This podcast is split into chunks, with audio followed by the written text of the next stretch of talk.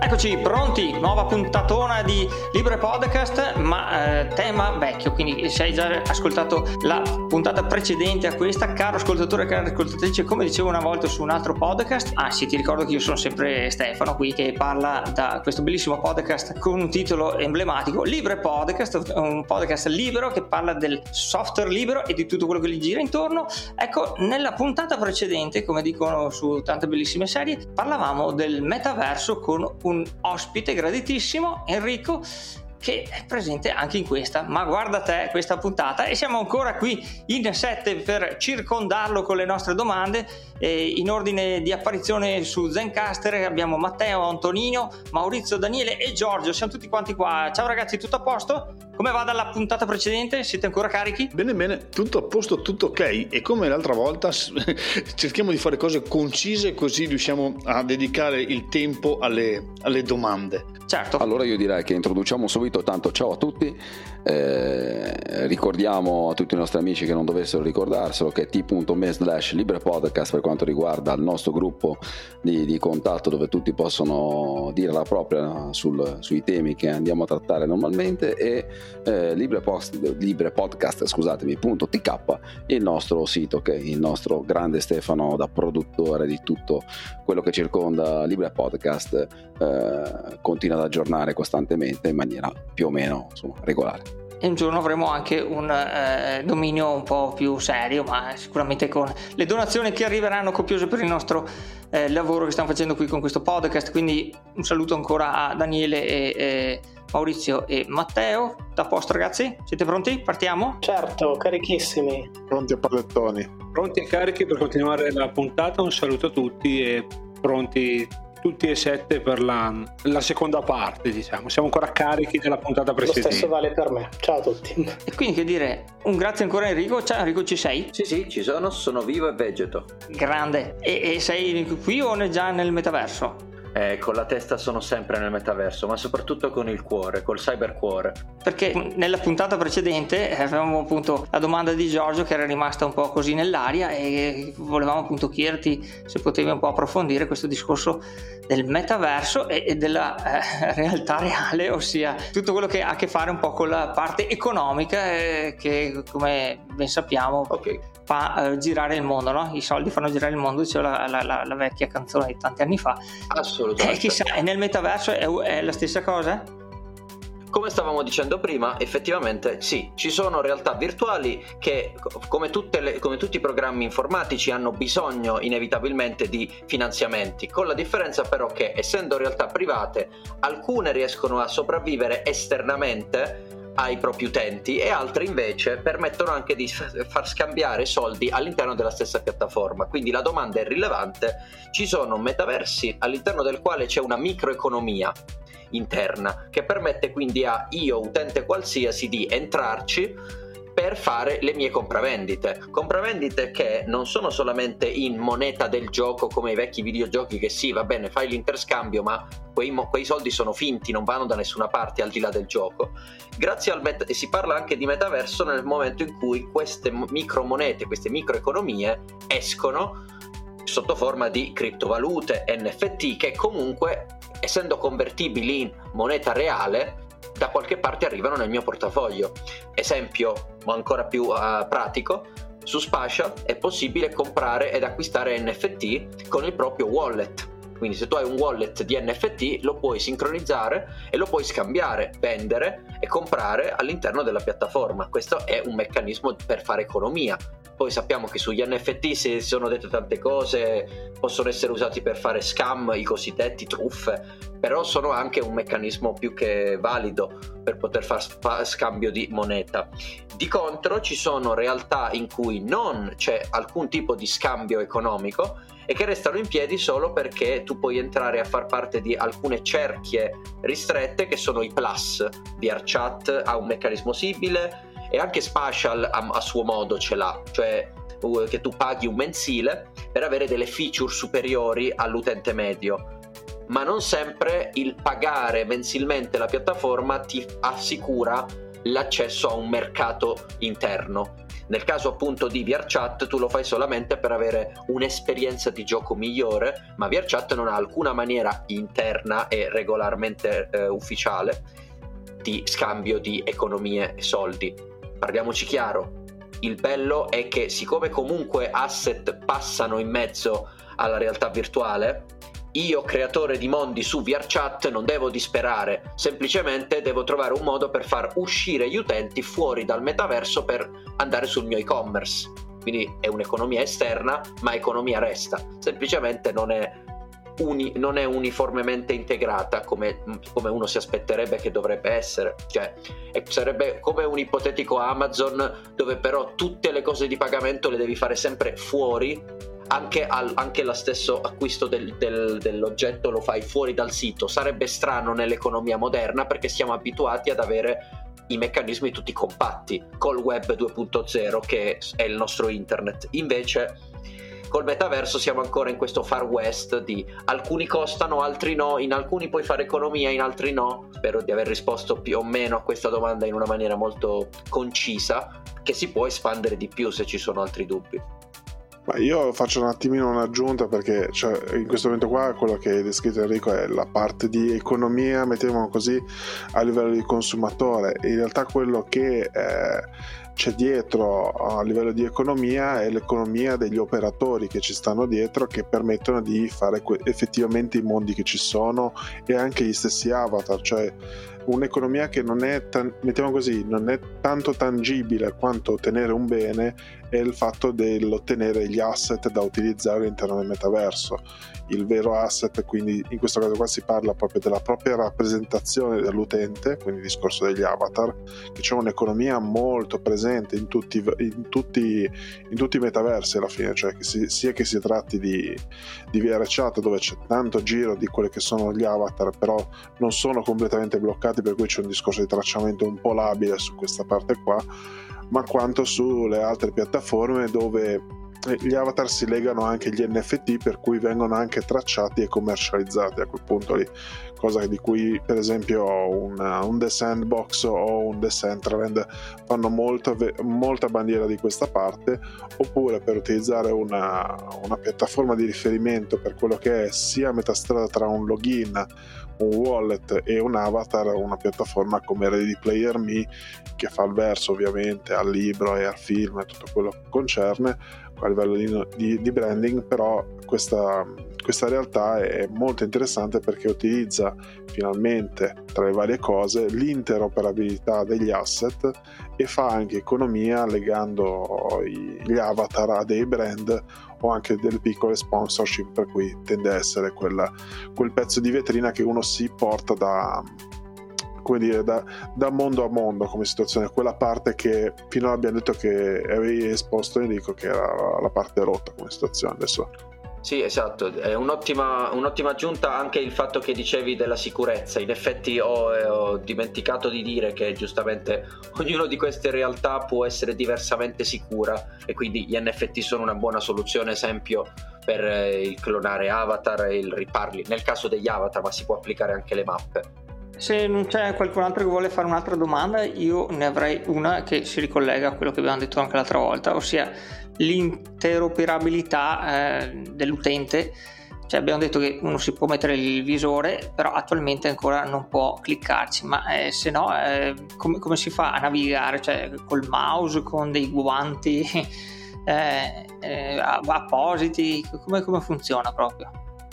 Iniziamo da quello più antico che è sempre mouse e tastiera, se utilizzi il flat lo schermo è sempre, sempre utilizzabile, però lascio la parola a Enrico per dire tutti gli altri a questo punto. Sì, diciamo che allora ipotizziamo per un secondo che non ci sia il discorso ogni metaverso fa come vuole, parliamo in generale. In generale, una, nella realtà virtuale più, di, uh, più hardware, più complicata, si entra prima di tutto con un visore di realtà virtuale per la testa, tu ti metti un caschetto, guardi e senti ambienti in modo tale che tu possa percepire con due occhi la percezione spaziale la distanza degli oggetti e con le orecchie due casse separate ti fanno sentire a distanze differenti in modo tale che tu possa anche sentire uno, un proiettile che ti si avvicina, uno che alle spalle ti sta per colpire. La prima cosa quindi è l'immersività sensoriale di occhi e orecchie. Seconda parte, l'interazione, come dicevi tu, io quando ho detto non puoi cliccare è un po' difficile, era difficile semplificarlo in una frase, ma tu hai dei controller prima di tutto in VR. La cosa più banale per entrare in VR sono due controller, una per mano, dove tu hai le vette analogiche e tasti per simulare quello che è l'interazione. Poi questi controller però non sono dei, dei, dei telecomandi semplicemente che puntano e cliccano, perché fanno anche quello, quindi di fatto cliccare è possibile, ma in realtà è figo il fatto che sono anche tracciati nello spazio come lo stesso visore, ergo se tu muovi un controller su e giù, la mano ad essa associata in VR va su e giù, quindi c'è un, anche una, un, una fisicità di questo controller che per esempio mi fa sì che io metto su un tavolino un vaso virtuale, tu per prendere quel vaso non solo lo puoi cliccare a distanza, ma lo puoi anche fisicamente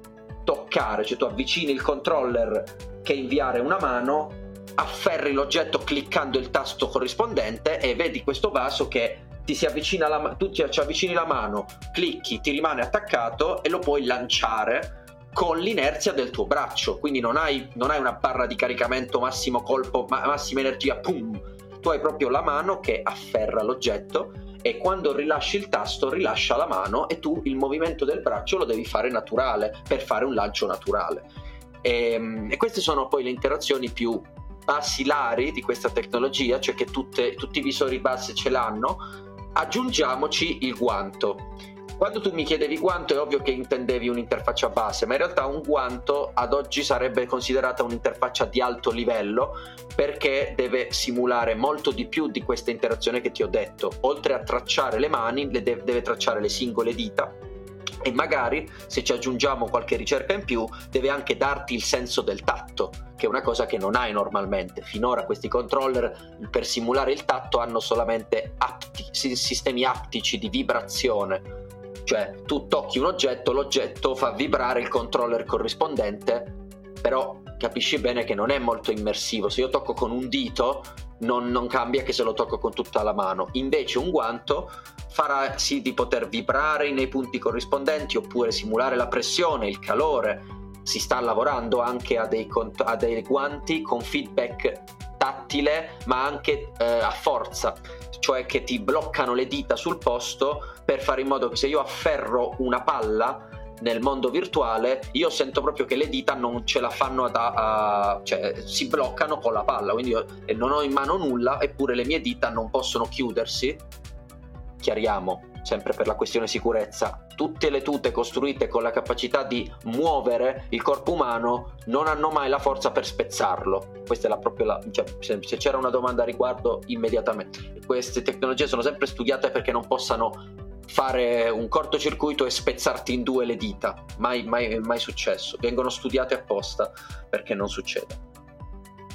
Però a questo punto qua ehm, la cosa interessante anche da spiegare, se ce la puoi mm, esporre nel caso, il, il discorso che tutte queste tecnologie, eh, nonostante abbiamo già citato nell'episodio precedente che c'è stato il vanto di Zuckerberg a portare avanti questa cosa attraverso Oculus prima e quant'altro, eh, non sono brevetti chiusi tra una cosa e l'altra, non sono tutte cose legate a una verticalità di una singola azienda, ma un pochettino come la, la citata fantascienza cercano di arrivare tutti verso un certo livello di apertura come situazione.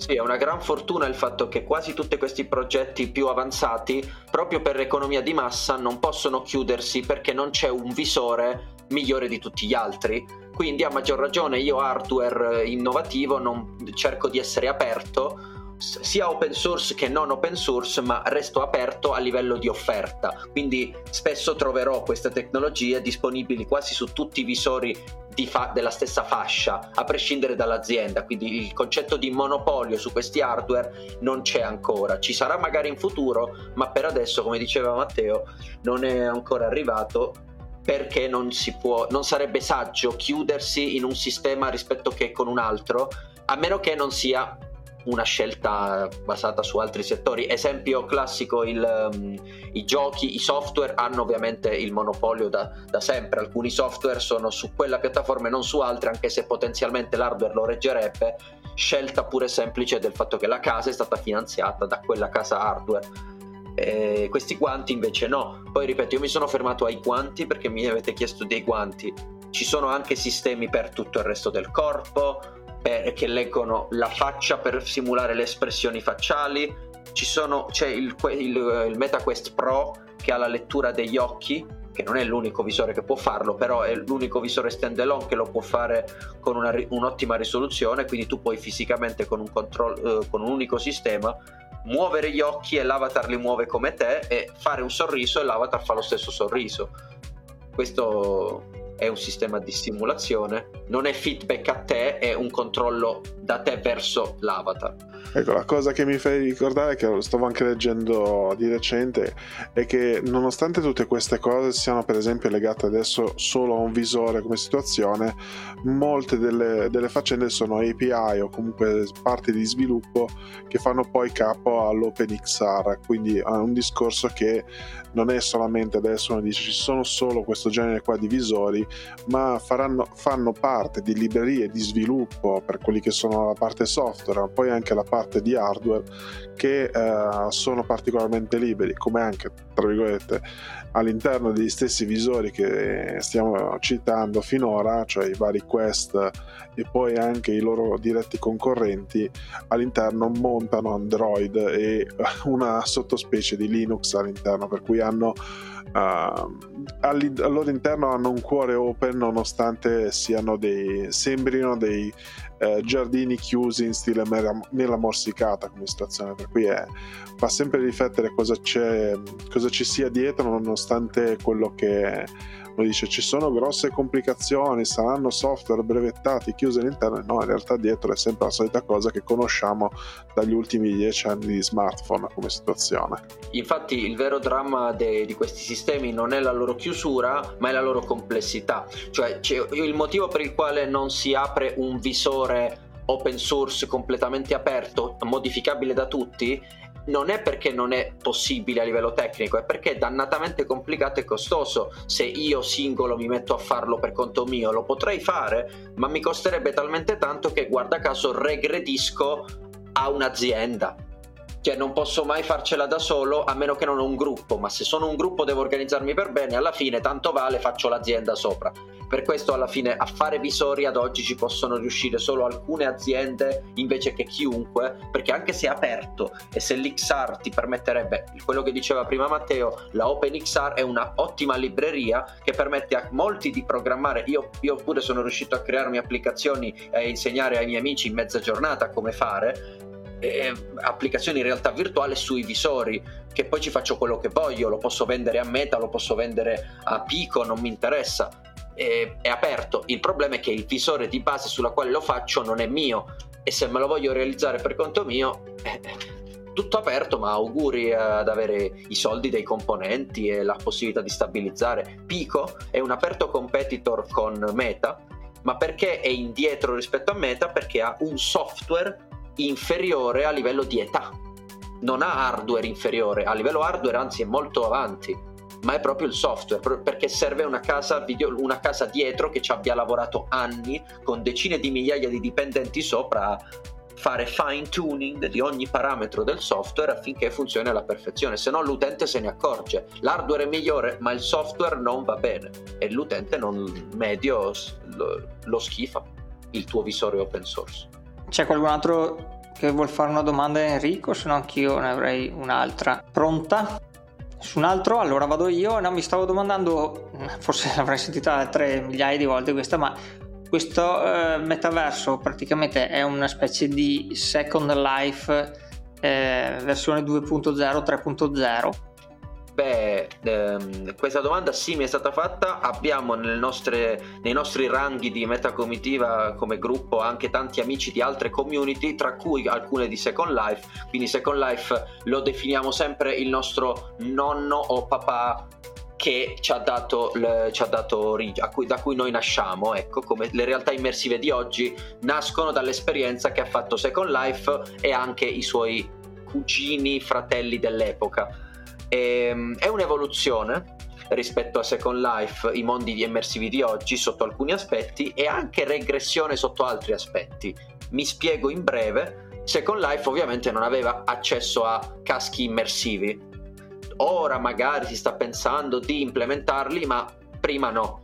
Quindi non avendo la restrizione del dover adattarsi a un hardware pesante, perché essere VR compatibile con un visore è molto pesante sul software, perché significa scrivere in maniera un, mondo molto più dettagliato che poi va ottimizzato e che fa paura Invece, senza queste preoccupazioni, Second Life poté crescere e diventare veramente un metaverso tra i primi nella storia. Quindi dobbiamo tanto a Second Life perché ha donato anche alle aziende il primo assaggio ed era il 2005, se non ricordo male. Oh, non so poi tra l'Italia e il resto del mondo. Comunque, che è cambiato da allora? Abbiamo tecnologie differenti. Quindi se vogliamo fare le stesse cose di Second Life paro paro, paradossalmente non ci riusciamo. Cioè un metaverso che faccia le stesse cose di Second Life ugualmente, escludendo la compatibilità VR, a parte Second Life è difficile trovare, a meno che non abbiamo dei cloni basati su una sorgente simile, ma comunque programmi vecchi. Di nuovo c'è poco. Quando dico uguale intendo che Second Life aveva l'economia interna un mercato quindi molto libero che ne derivava, uno scambio di economie, la possibilità di creare all'interno dell'applicazione in tempo reale il cosiddetto rezzare, che tanti miei colleghi dell'epoca mi parlavano di questo verbo, rezzare un oggetto. Alla stessa maniera è difficile, non, è, è difficile rifarlo. Di contro, Second Life funziona con dei sistemi antiquati a livello grafico e ha dei limiti palesi. Poi ripeto, sto insultando, se c'è qualcuno di voi che è un fan, chiunque sia fan di Second Life, se dico questa cosa è una bestemmia. Però purtroppo la grafica di Second Life risente dell'aging. Perché io faccio questo esempio che l'epoca di Second Life è la stessa della PlayStation 3. Nessuno oggi direbbe che la grafica PS3 è realistica, anche se io faccio un avatar bellissimo, non sarebbe mai realistico come posso realizzarlo con una grafica da PS5. I visori di oggi in alcuni metaversi mi fanno avere fotorealismo complesso. Ci sono proprio degli algoritmi che mancano per ottenere realismo. Qui proprio si parla di simulare la realtà, che col metaverso c'entra in maniera trasversale.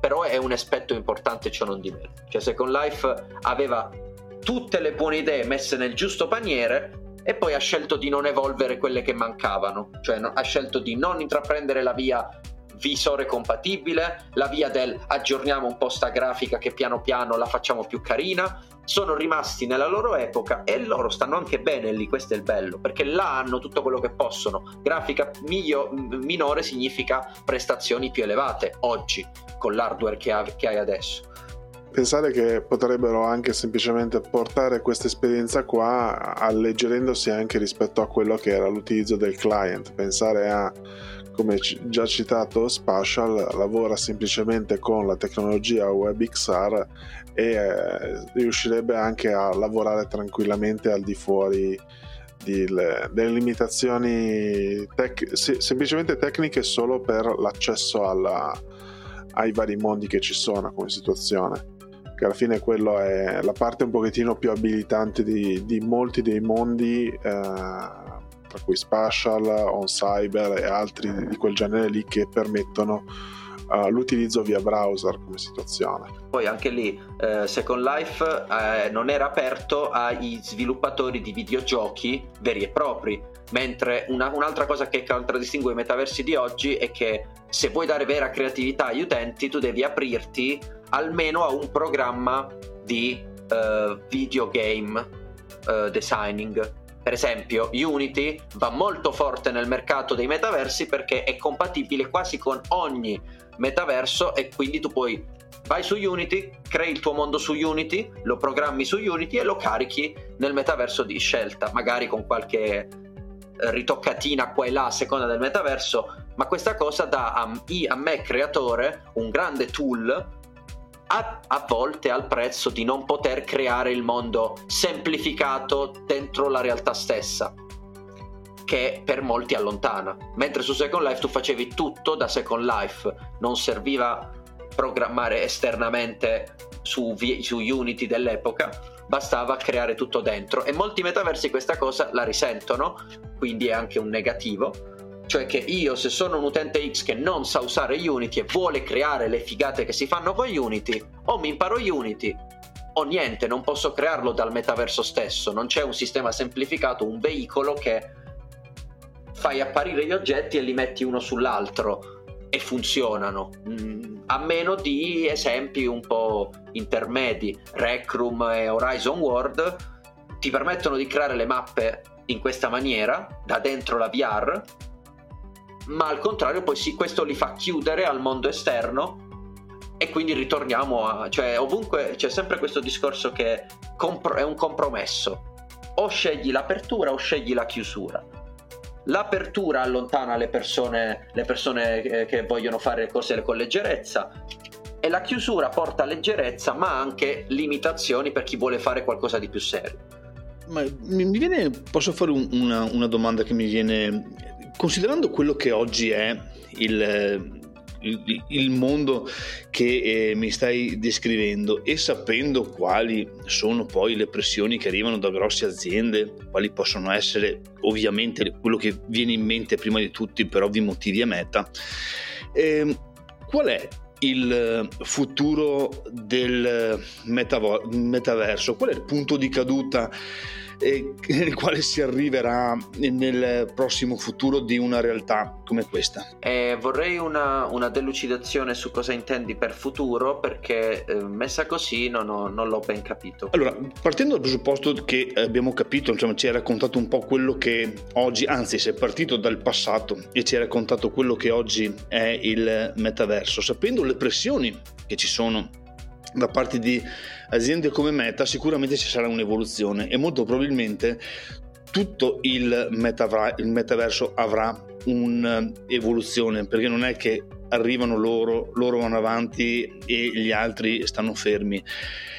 Mm, per quello che tu sai, come sarà eh, l'evoluzione del, del metaverso? Per il futuro, che il futuro adesso io non lo so indicare nei tempi perché non avendo l'esperienza non ti posso dire tra un anno, dieci anni, cinque anni, proprio perché non ho conoscenza di questo mondo, ma diciamo in un futuro medio quale sarà il futuro? Ok, ho capito un po' meglio e sarò breve eh, visto che non abbiamo il te- il tutto il tempo dell'universo, giustamente. Il futuro è incerto, ma eh, la mia opinione di esso, perché ovviamente solo quello può essere, mi, eh, la mia visione del futuro è che il metaverso come lo conosciamo oggi sicuramente è una versione incompleta. Se dovessi perfezionarlo nella mia mente con poco te- in poco tempo, la versione perfezionata di metaverso che dovrebbe raggiungere e che sicuramente raggiungerà sarà un Web 3 basato su interoperabilità tra diverse piattaforme grazie a tanti protocolli informatici che stanno scrivendo mentre parliamo ricercatori del calibro di Massimiliano Nicolini e, e altri come lui che io ho avuto il piacere di conoscere eccetera. Loro scrivono per uno, il cosiddetto Metaverse Standard Forum le regole uni, del, del metaverso universali. Quindi organizzazioni come la loro eh, sono super partes con l'obiettivo di scrivere protocolli che finalizzano un metaverso finalizzato a diventare internet in 3D. Che tu entri nel metaverso significa prendi il meccanismo del futuro, entri nella tua mappa personale e da lì vai nelle mappe altrui e in mezzo in mezzo ci puoi trovare pubblicità, economia, mercato, soldi che fai, amicizie e quella è la versione di metaverso che io perfezionerei nella mia testa, un sistema come quello che già abbiamo, ma completo, con internet che comunica perfettamente, le piattaforme che eh, ce n'è solamente, ci, tutte cooperano su un unico sistema di, di back-end sotto, e, ehm, a livello software, a livello hardware, e lì vabbè, la fantasia fa quello che vuole. C'è chi sogna come me una bella tuta completa che tu ti metti e senti tutto, voli, fai, fai quello che vuoi. C'è chi sogna addirittura un passetto più, al- più avanti, il cosiddetto dive, il full dive, che è tecnologia tra l'altro citata in Sword Art Online, come dicevo prima, e il visore lì è quello, che praticamente tu non hai neanche più problemi di tute, aptica, che serve? Prendi il tuo cervello e lo connetti direttamente al computer, in modo tale che viene elettrostimolato direttamente per sentire e gli viene iniettata la realtà virtuale direttamente nel ciò che tu percepiresti come un sogno e quindi a quel punto non avresti bisogno di tute. Tu sentiresti il tatto perché ti viene proiettato come tatto, ma potresti avere anche altri sensi. Il bello di, di quell'ultimo livello di realtà virtuale, qui però si parla solo di realtà virtuale come tecnologia. Il metaverso sempre quando diventa sociale, almeno secondo la mia definizione, ecco, il full dive a quel punto ti darebbe accesso anche a altre esperienze che nessun'altra cosa potrebbe mai fare. Quindi avremo situazioni di, che ne so, telepatia, di una società basata su superpoteri cerebrali perché potresti muovere col pensiero oggetti e il metaverso diventerebbe letteralmente tu che sei interconnesso con la tecnologia quando vuoi. Questa è la mia visione del futuro, ecco, a breve e lungo termine. Ho finito. Bene, e invece la nostra visione del presente è che il nostro Big Bang, che si chiama Zencaster, sta dicendo stop alla nostra registrazione di questa puntata. Eh, quindi veramente grazie Enrico perché ci hai aperto un nuovo universo, un nuovo metaverso.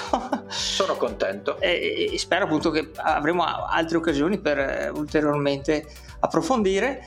E che dire, Cari colleghi qua di podcasting, io andrei a ricordare ai nostri ascoltatori che ci hanno ascoltato fino a qua che comunque possono venire a dire la loro e, e fare domande appunto su quello che eh, abbiamo anche trattato in questa puntata sul nostro gruppo Telegram t.me slash libre podcast e andremo anche a finire questa bellissima puntata in armonia e, e tutti insieme ricordando che chiudiamo sempre con la sigla. sigla.